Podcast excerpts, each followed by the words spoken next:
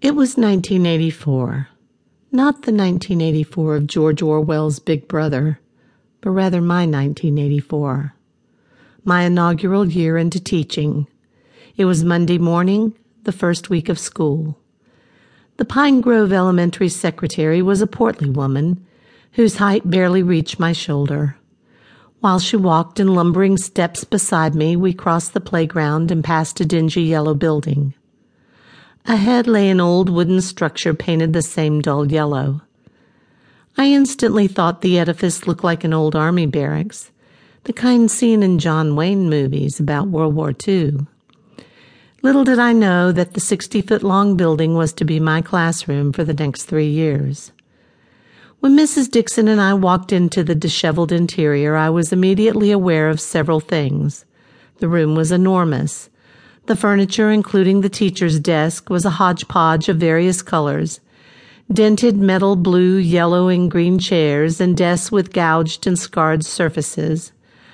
At the end of the class, opposite the teacher's desk, was an open door, and I could clearly see a sink and toilet on the other side of the portal. Most of all, I saw twelve very large boys lined up across from the door, staring at me and the secretary. Well, Mrs. Blake, this is your classroom, and, and these are these are young men are, are your students. I smiled hesitantly at the glaring boys. One child, the shortest of the group, with an unruly and obviously uncombed mass of strawberry curls, snickered at me.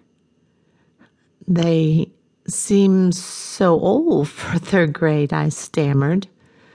At that moment, an African American boy, almost as tall as I, picked up a blue plastic chair and with ease pitched it across the room. The projectile landed about a foot from my black pumps. Mrs. Dixon laughed nervously. Well, I'll leave you to get acquainted with your students, she said.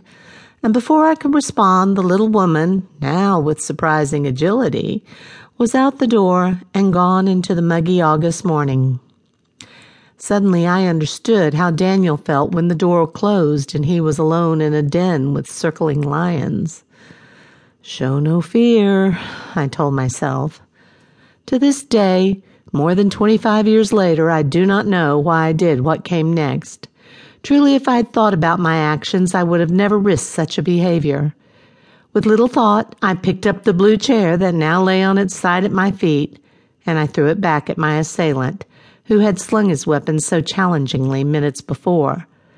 I, of course, made sure the object landed a safe distance from him, about two feet to his left. I wasn't so sure he had deliberately missed me. My action generated an immediate response. Strawberry Curls, who I was later to learn was named Wayne, he hawed like a donkey braying. A heavy-set black boy, easily the biggest human being in the room, howled similar to a wolf baying at the moon. His howl was followed by the words, Oh man, Jerome, she bad, she bad. She gonna fix yo good. A white child wearing faded blue overalls ran to the bathroom and slammed the door. I heard a click telling me he had locked himself safely within.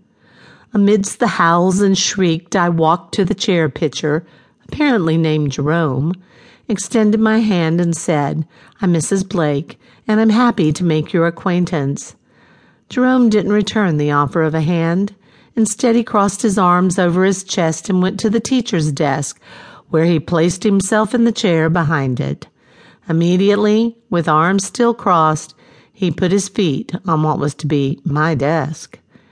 The room seemed to stand still. Even the dust drifting on sun rays coming through the windows seemed momentarily to be suspended. The other boys stared first at Jerome, and then at me, and then back to Jerome. None of them moved. I heard the click of the bathroom door and a creak, which told me that Overalls was watching from his vantage point. Somehow, though I was a new teacher with absolutely no experience, I knew I was being tested. I also knew that what I did in that moment would snap a plumb line for the rest of the school year.